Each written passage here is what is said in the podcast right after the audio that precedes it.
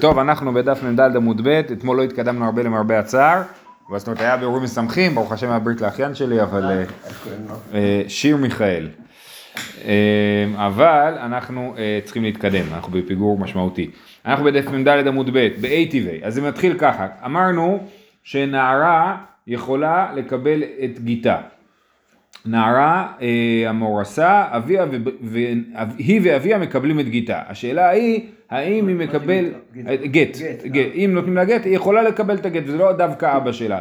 השאלה היא, האם היא יכולה לעשות שליח שיקבל את הגט בשבילה, או שאנחנו אומרים, היא בעצמה רק שליחה של אבא שלה, אז היא לא יכולה להעביר עליה עד כמה כוח יש לה לקבל את הגט בעצמה. למה זו שאלה בכלל? לא הבנתי. למה זו שאלה, היא יכולה לקבל, למה שהיא לא תוכל לקבל? בגלל שהיא רק נציגה של אבא שלה באמת, שהיא נערה מורסה. אז אבא שלה בעצם הוא זה שיכול לקבל את גיתה, והיא מקבלת גיתה מכוח אביה. השאלה היא... גם אירוסין גט?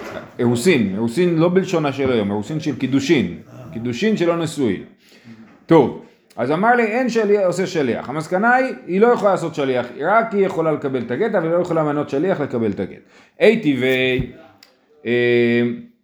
זה רבא, כן, רבא שאל את...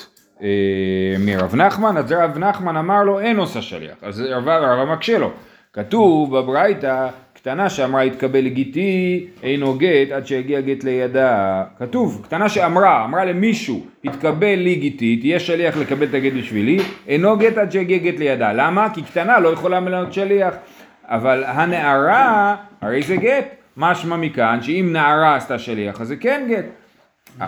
אז קשה רב נחמן שאמר שנערה לא עושה גט. אומר רב נחמן, אחת מהעסקינן בשאין לה אב, אם אין לה אבא, ברור שהיא יכולה למנות שליח, כי היא מקבלת את הגט מתוקף עצמה, לא מתוקף אביה. אומר לו, לא נכון, אתה לא יכול להסביר ככה את הברייתא. עמי דקתני סייפא, אם אמר אבי הצא וקבל גט לביתי, אם רצה בעל לחזור בו לא יחזור, מכלל דרישא בדיש לאב עסקינן. הרי המשך הברייתא, ואם האבא אמר למישהו לקבל את הגט, ברגע שהבעל נתן את הגט לשליח, אז הבעל לא יכול לחזור בו, כי האבא באמצעות השליח שלו קיבל את הגט. אז אומרת הגמרא, אוקיי, אז באמת לכאורה, אי אפשר להסביר את הברייתא שהברייתא מדברת על מקרה שאין אבא, כי הברייתא במפורש ממשיכה ומדברת על זה שיש אבא. אומרת הגמרא, אומר רב נחמן, חסור מחסרא ואחי קטני. בקטנה, אז צריך לקרוא את הברייתא, לשכלל את הברייתא. קטנה שאמרה התקבל גיתי אינו גט עד שיגיע גט לידה, כי קטנה לא עושה שליח. מזה נדייק, הנערה הרי זה גט, נערה כן עושה שליח לקבל גט, במה דברים אמורים כשאין לה אב. עכשיו זה התוספת לברייתא, במה דברים אמורים כשאין לה אב, אבל יש לה אב. ואמר אבי הצא וקבל לביתי גיתה, ורוצה בעל לחזור, לא יחזור. כן, אז... באיזה גיל נערה? 12 עד 12 וחצי. כולה חצי שנה. כולה חצי שנה, כן. יפה, הלאה, שאלה הבאה.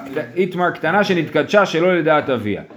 יש קטנה, היא מורדת באבא שלה, מתחת גיל 12, והיא החליטה לקבל קידושין ממישהו, לא לדעת אביה. אבא שלה לא בתמונה. נתפסה לקט.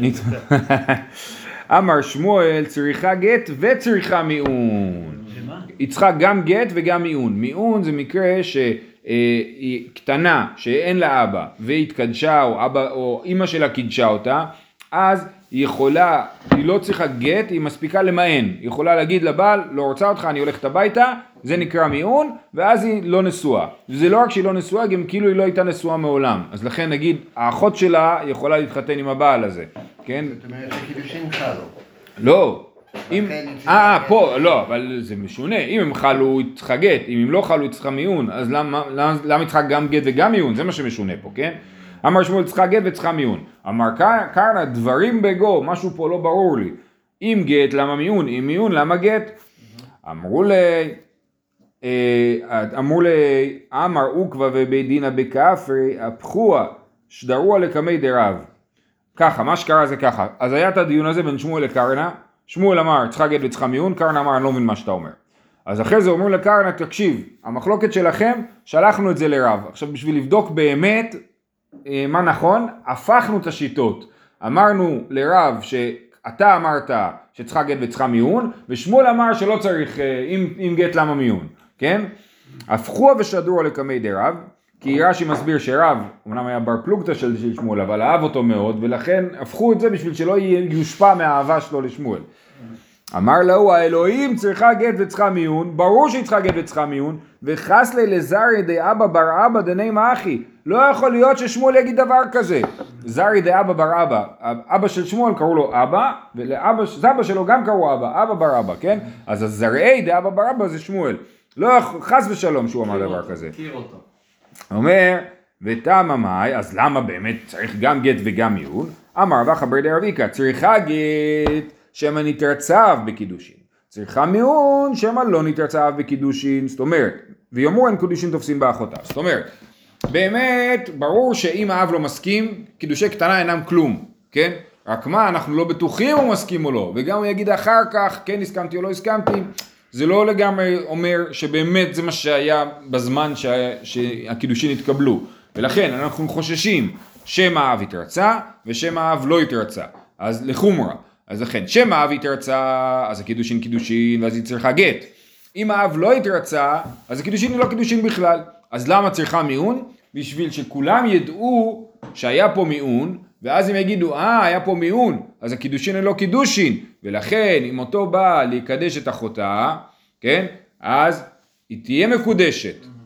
כן? היא תהיה מקודשת. אז, אבל היא תהיה מקודשת, היא תהיה מקודשת, אבל לחומרה. כי באמת זה הולך ככה, יש פה את רחל, רחל התקדשה קטנה לראובן, כן?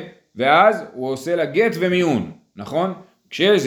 כשראובן בא ומקדשת לאה אחותה, אז לאה לא יכולה להתחתן עם ראובן, בגלל שיכול להיות שאחותה רחל הייתה נשואה לו, מהצד שהיא צריכה גט, אבל מצד שני יכול להיות שהיא לא הייתה נשואה לו, ואז הם כן נשואים, אז היא חייבת גט, כן? עכשיו אם לא היה מיון, כולם היו אומרים, לאה לא נשואה לראובן, כי רחל הייתה נשואה לו, אבל בגלל שיש מיון, אז היא אומרת, יש פה איזה סיפור משונה, יכול להיות שהיא כן הייתה נשואה, יכול להיות שהיא לא הייתה נשואה, ולכן הם ידעו שלאה צריכה גט.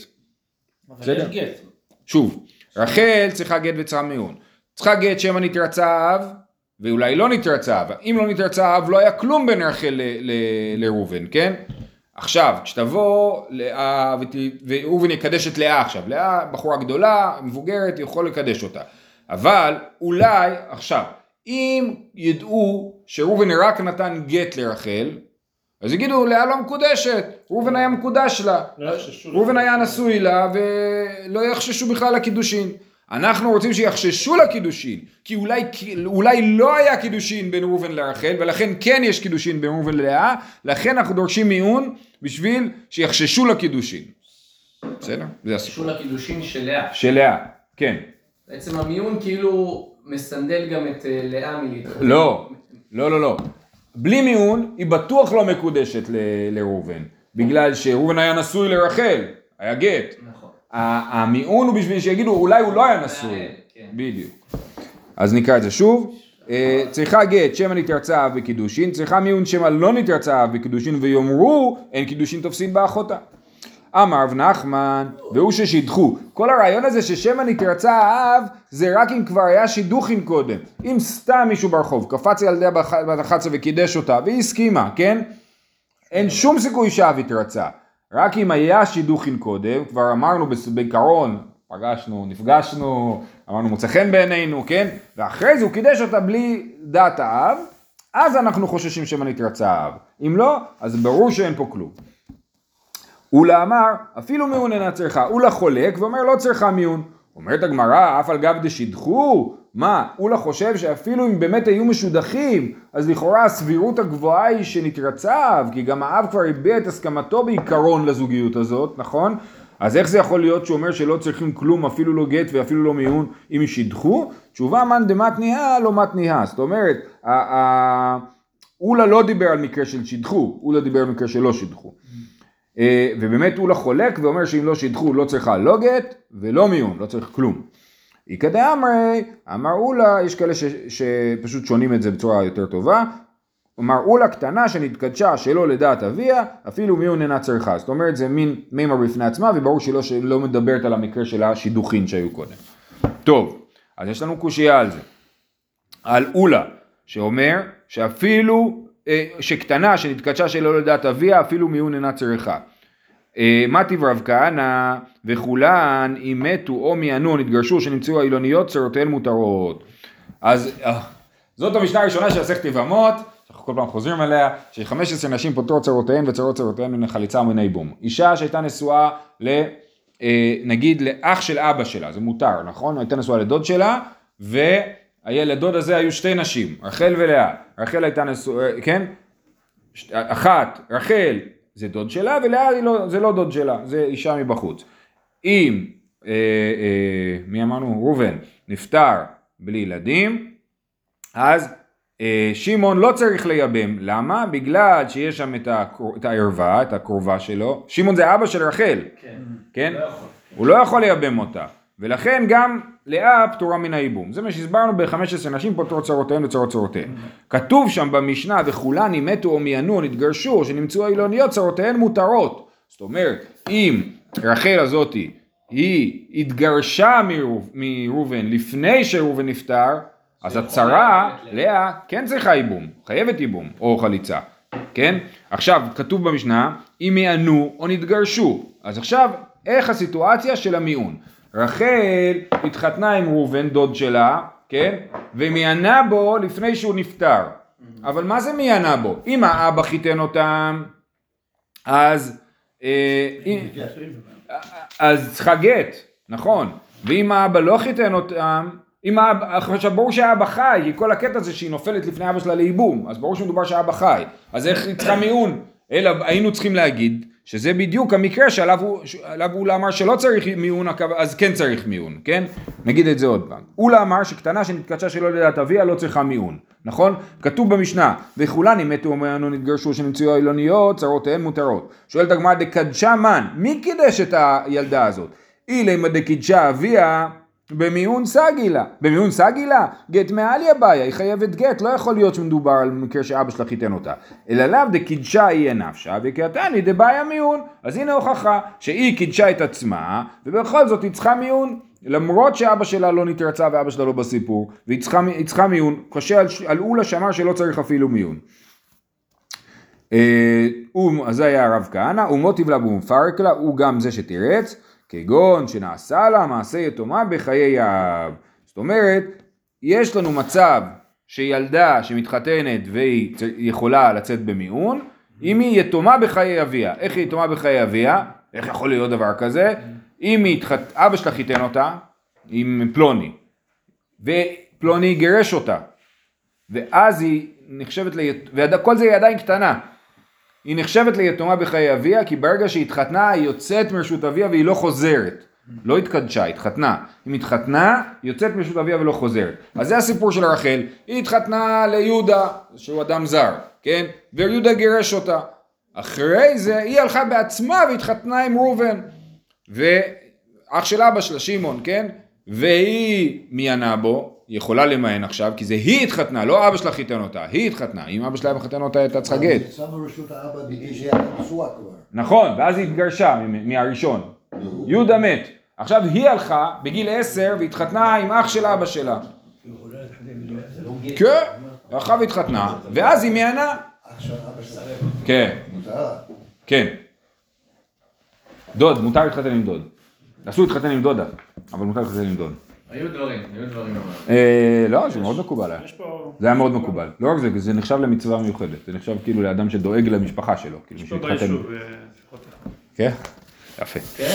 טוב, תעדכן אותנו אחר. נשים גם יש פה? בית כה יש הכל. יאללה, וייטר. אז הוא אומר, מטיבר ועוד קושיה. מטיבר ומנונה, אין מוכרה לקרובים. דיברנו בתחילת המסכת על אדם שמוכר את הבת שלו לאמה עברייה, כן?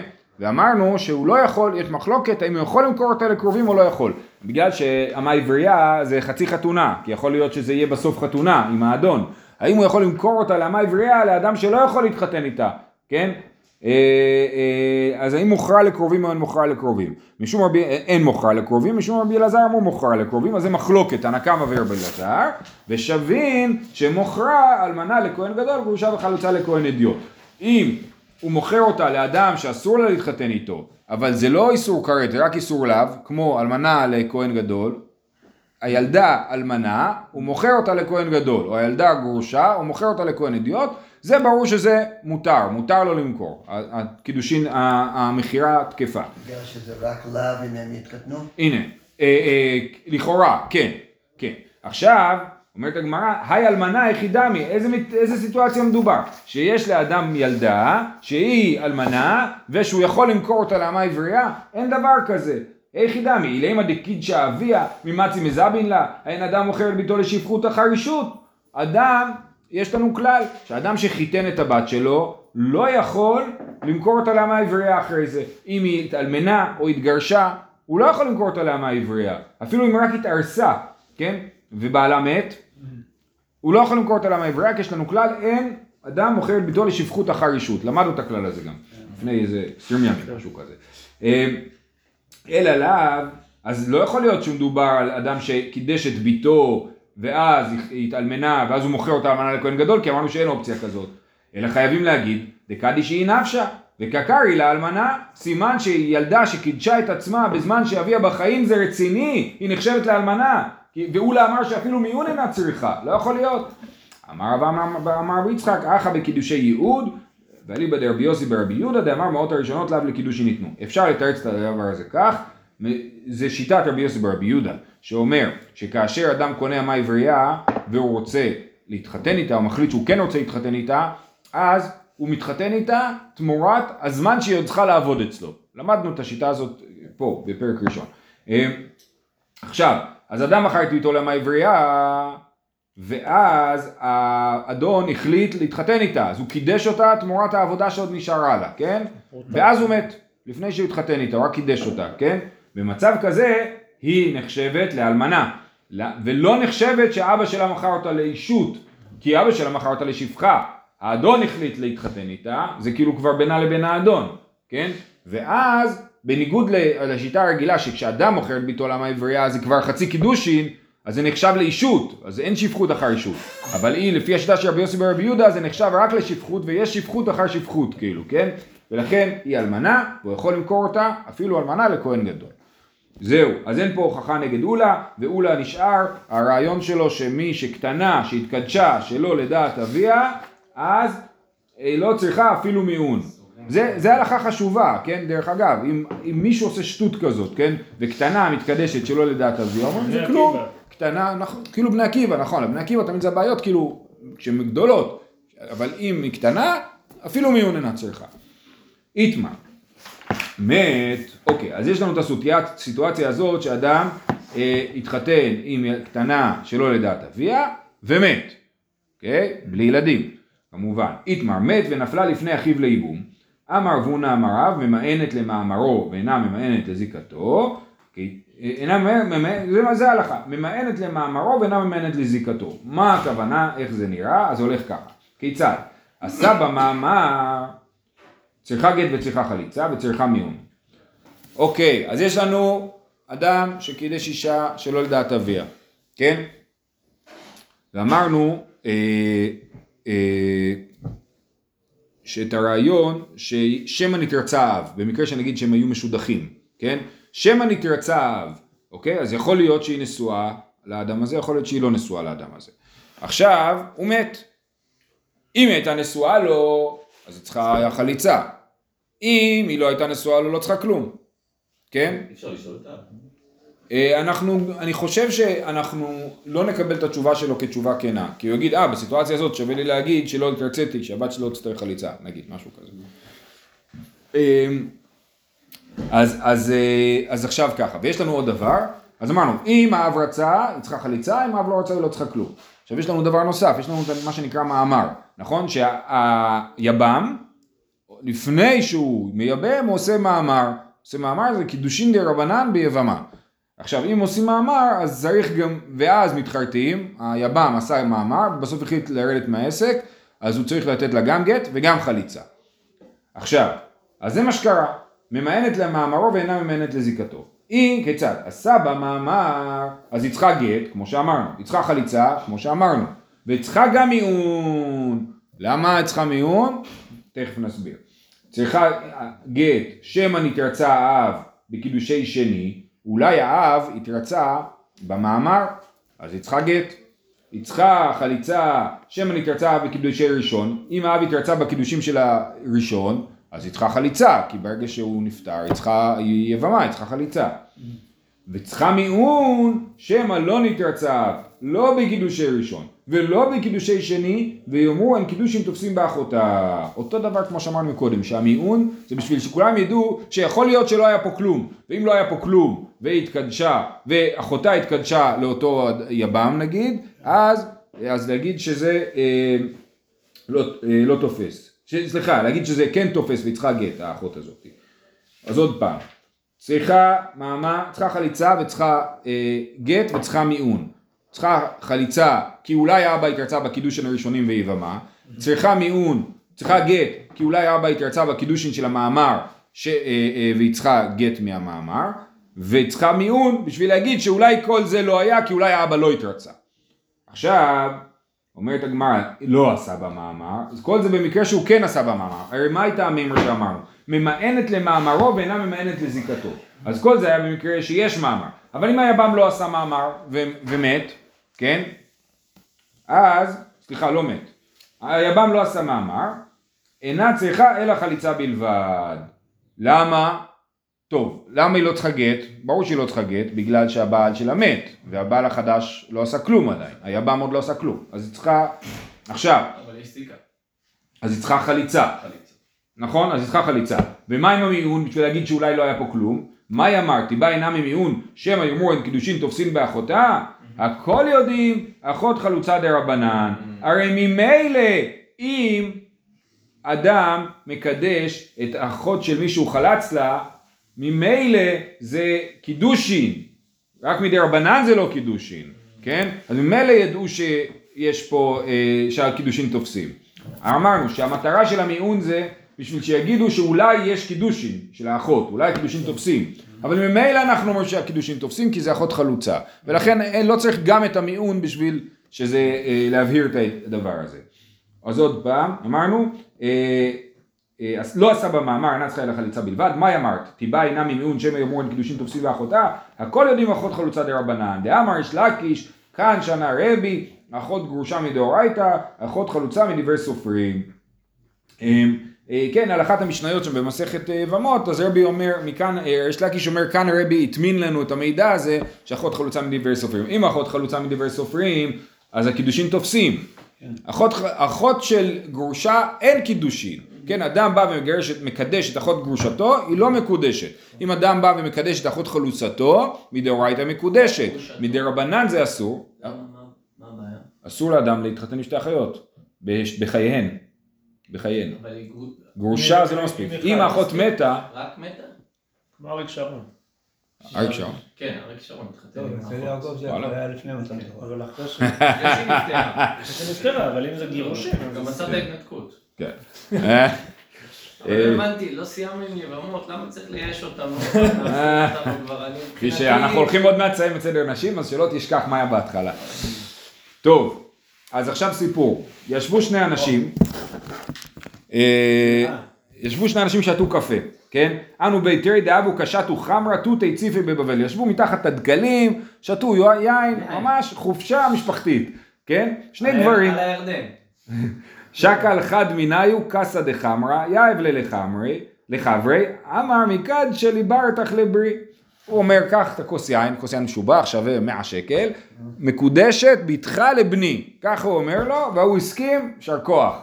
אז מה הדין? אמר אבינה, אפילו למאן דאמר חיישינן שמא נתרצה האב, שמא נתרצה הבן לא אמרינן. נכון שבדין של קטנה שנתקדשה שלו לדעת אביה, אנחנו אומרים שמא נתרצה האב. אבל אנחנו לא אומרים שמא נתרצה הבן, הרי לאבא אין סמכות לקדש את הבן שלו, יש לו סמכות לקדש את הבת שלו, אז זה שהוא אומר מקודשת ביתך לבני, אין איזה שום סמכות. הבן היה קטן פה או לא? וזה לא רלוונטי. לא רלוונטי. להפך, אם הוא קטן... כן, אבל אפילו אם היה קטן, אז לכאורה אין לו... עד גיל מסוים בוודאי שאין לו שום דעת לעשות דבר כזה, כן? שמא נתרצה הבן לא אומרים. אמר לרבנן לרבינה ודילמה שוויה שליח, דילמה שליח שוויה, אולי הבן ביקש מאבא שלו, אמר תראה את זאתי, אני רוצה אותה, תקדש לי אותה, אולי הוא שליח, לא חצי פינש לשבוע יביא שליח. אדם לא חצוף להגיד לאבא שלו תהיה שליח של קדש. אתה לא מבקש מאבא שלך לעשות דברים כאלה, מבקש את זה מתחבר. ודילמה הרצוי ארצי קמי, אולי הבן סיפר לאבא שלו, מה אני מאוהב בה, אני רוצה להתחתן איתה, דברים כאלה, כן? אז בדרך כלל, ילדים לא משתפים את ההורים שלהם בדברים כאלה, אבל אולי כן.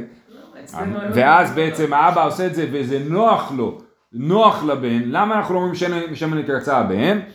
אמר רבא בר שימי, בפירוש אמר מר, דלא סבר לה דאב רבא שמואל. זאת אומרת, כל הרעיון הזה שאמר, שנייה, מי זה היה? רבינה, כן? כל הרעיון הזה שרבינה אמר, שאנחנו לא אומרים שמן התרצה הבן, כי רבינה חושב שגם לא אומרים שמן התרצה האב. כן? הוא חולק על רב ושמואל. רב ושמואל אמרו, צריכה גט וצריכה מיון. למה צריכה גט? שמא נתרצה האב, נכון? הוא אומר, לא צריכה גט. למה? כי אנחנו לא אומרים שמא נתרצה האב. כנראה שהאב לא מסכים שעושים דברים נגד דעתו, כן? ואפילו בשודכת. אז בפירוש אמר מר זה כאילו הרב של רבינה, זה לא סבר ליד רב ושמואל. אז יוצא מכאן, שלכאורה אם אנחנו אומרים שמא נתרצה האב, אז יכולים להגיד גם שמא נתרצה הבן, כן? אבל אם לא אומרים שמא נתרצה האב, אז לא אומרים שמא נתרצה הבן. ההוא גברא דקדיש בקישא דירקא בשוקא.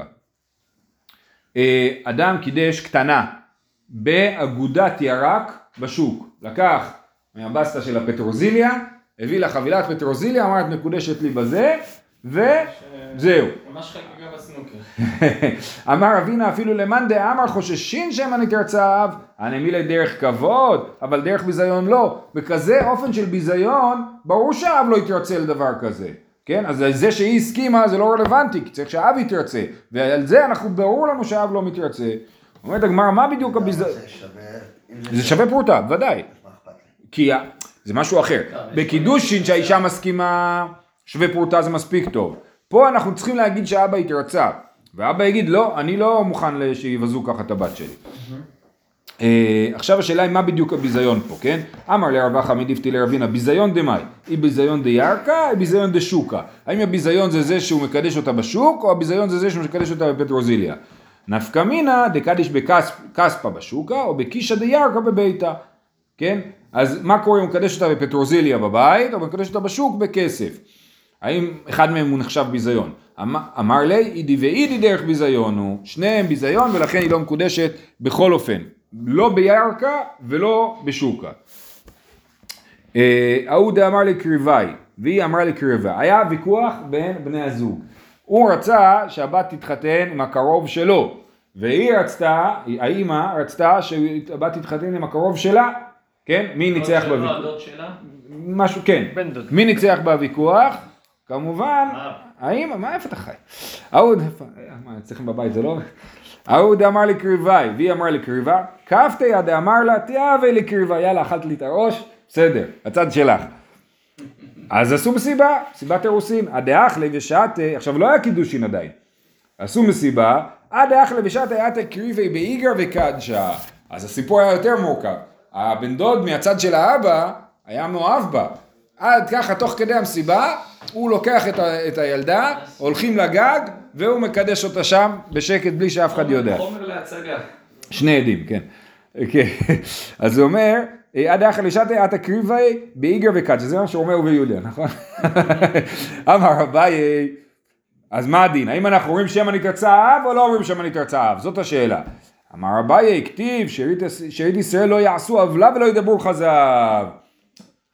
יש לנו כלל שאנשים אומרים את האמת. אם אנשים אומרים את האמת, זאת אומרת, הוא אמר משהו, הוא יעמוד בזה. הוא אמר שהיא תהיה מקודשת לצד של האישה, למרות שזה לא מה שהוא רצה, כן? אבל עדיין הוא אמר את זה, הוא התחייב לזה, שארית ישראל לא יעשו עוולה. ולכן אנחנו לא אומרים שמא נתרצה האב לקרוב שלו. שיחלה לו את הראש. כן. רבא אמר, חזקה אין אדם תורח בסעודה ומפסידה, כן? צד אחר רבא הוא יותר פרקטי, אומר, אנשים לא כאלה צדיקים, לא יעשו עוולה, אנשים עושים עוולות, אבל מה? הוא כבר מימן סעודת אירוסין פה, כן? עכשיו הוא יגיד, אני מוותר על מה שמימנתי, כי עכשיו אני הולך על הקרוב שלי מהצד השני, אז זה אדם לא עושה תורח. לעשות מחטף, לעשות סעודה ואז... אז זהו, יש לנו חזקה, אדם לא עושה תורח בסעודה ומפסידה, מהי ביניי ומה נפקמינה בין הבאי לרבא, היא כביניי עוד לא תרח, אם הוא לא עשה סעודה עדיין, כן? ולמרות שהוא הסכים לקדש את הקרוב שלה, לפי רבא אנחנו נגיד שמא נתרצה האב על הקרוב שלו, ולוי הבאי בכל זאת לא נגיד שמא נתרצה האב על הקרוב שלו, כי הוא כבר הסכים לקרוב השני, ושל ישראל לא יעשו עוולה. נתקדשה לדעת אביה והלך אביה למדינת הים ועמדה וניסית. היא, אבא שלה קדש אותה, הכל בסדר, היא קטנה, היא עוד לא התחתנה, הוא נסע לחול, לא חוזר, מה היא עושה? היא חתרה עם אותו אחד שהיא מקודשת לו, עמדה וניסית. אמר רב, אוכלת בדווית, היא התחתנה עם כהן, כן? אמר רב, אוכלת בתרומה עד שיבוא אביה וימחה. אז רב אומר, סבבה, זה נשואה, אז היא יכולה לאכול בתרומה, כי היא התחתנה עם כהן. אם אבא יבוא ויגיד, מה פתאום? אני לא הסכמתי, היה קידושין, אבל לא הסכמתי שכבר יעברו הלאה לשלב הבא בלעדיי, אז תגיד, טוב, סליחה שאכלתי תרומה, ואני מפסיקה לאכול תרומה. זה שיטת רב. רב אסי אמר, אינה אוכלת שמא יבוא אביה וימחה. הפוך, וניצאת זרה אוכלת בתרומה, למפרע. הרב אסי אמר הפוך, היא לא יכולה לאכול בתרומה, עד שיבוא האבא ויגיד שהוא מסכים. אז רב אומר, שמחכים לראות אם הוא מוחה או לא, ורב אסי אומר, מחכים לראות אם הוא מסכים או לא. נישואים צריכים גם להיות לדעת אביה, כן. כן, אז גם לי זה היה חידוש, אבל כן. כי לכאורה בקידושין כבר היא יצאה מרשותו.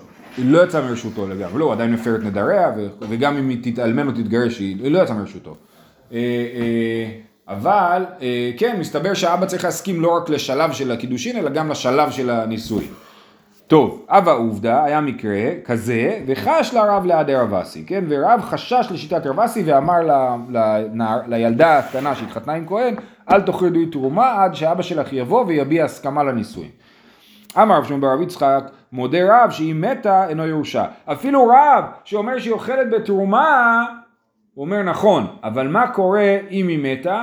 אם היא מתה ויש לה כסף, בעלה לא יורש אותה. כן?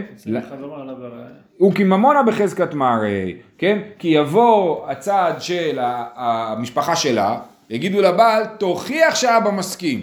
כל עוד לא הוכחת שאבא מסכים, אז אתה לא יכול להוציא את הכסף מאיתנו, כן? והכסף יעבור אלינו ולא אליך. כי יש לנו כלל של המוציא מחברו עליו הראיה. גם זה הגיוני שהאבא יחזור ויגיד... ברור, ברור שהוא לא יסכים. כן, אבל זה יהיה למפרע, זה לא יהיה... זה לא... כן. נתקדשה לדעת וניסית שלא לדעת ואביה כאן, היא התקדשה לדעת אביה, אחרי זה אבא מערך את החתונה, לא הגיעו לזה בזמן, אז היא אמרה יאללה אני מתחתנת עכשיו, אביה כאן, הוא נמצא באזור, הוא לא במדינת הים. מה הדין? רב הונא אמר אינה אוכלת, רב ירמיה בר אבא אמר אוכלת, כן? אז מחלוקת, האם היא אוכלת בתרומה או לא. רב הונא אמר, אינה אוכלת, ואפילו לרב דאמר אוכלת, במקרה שאבא בחוץ לארץ, התמוד, לא איתי לאב, אבל האחד איתי לאב, האבא נמצא כאן, היי דאישתיק, מירתח רתח. למה הוא שותק? כי הוא כועס, מפחד שהוא יתפרץ עליהם, אז הוא יעדיף לשתוק, הוא נגד החתונה הזאת, עשו את זה בלי דעתו, כן? הוא לא אומר כלום כי הוא כועס, ולכן אנחנו מניחים שהיא לא אוכלת בתרומה. רב ירמיה בר אבא אמר אוכלת, ואפילו לרב אסי דאמר אינה אוכלת, שהאבא בחו"ל היא לא אוכלת, התמוד שמא יבוא אביה וימחה, אבל לאחר מדשתיק יתנוחה יתנחלי. פה הוא שותק, אז היא כן נשואה, הוא לא מביע מחאה. גם זה מוזר, פה באמת אפשר לשאול אותו. אפשר, כן. אבל פה זה באמת שאלה פסיכולוגית. אתה כועס או אתה... אז זה שאלה פסיכולוגית, נכון? יש מי שכועס אז הוא שותק, יש מי שכועס אז הוא אומר. אז כל אחד אמר... זה מרוקאי או פולני? מרוקאי או פולני, כן, נכון, יפה. אז רב היה פולני, רב הונא היה פולני, ורב ירמיה בר אבא היה מרוקאי, כן. עוד מקרה, נתקדשה שלא לדעת אביה, והתחתנה שלא לדעת אביה. ואביה כאן, לא במדינת הים, רב הונא אמר, אוכלת. רב ירמיה... טוב, אנחנו נעצור פה. זה מקרה האחרון, ואנחנו נעצור פה ונמשיך מחר.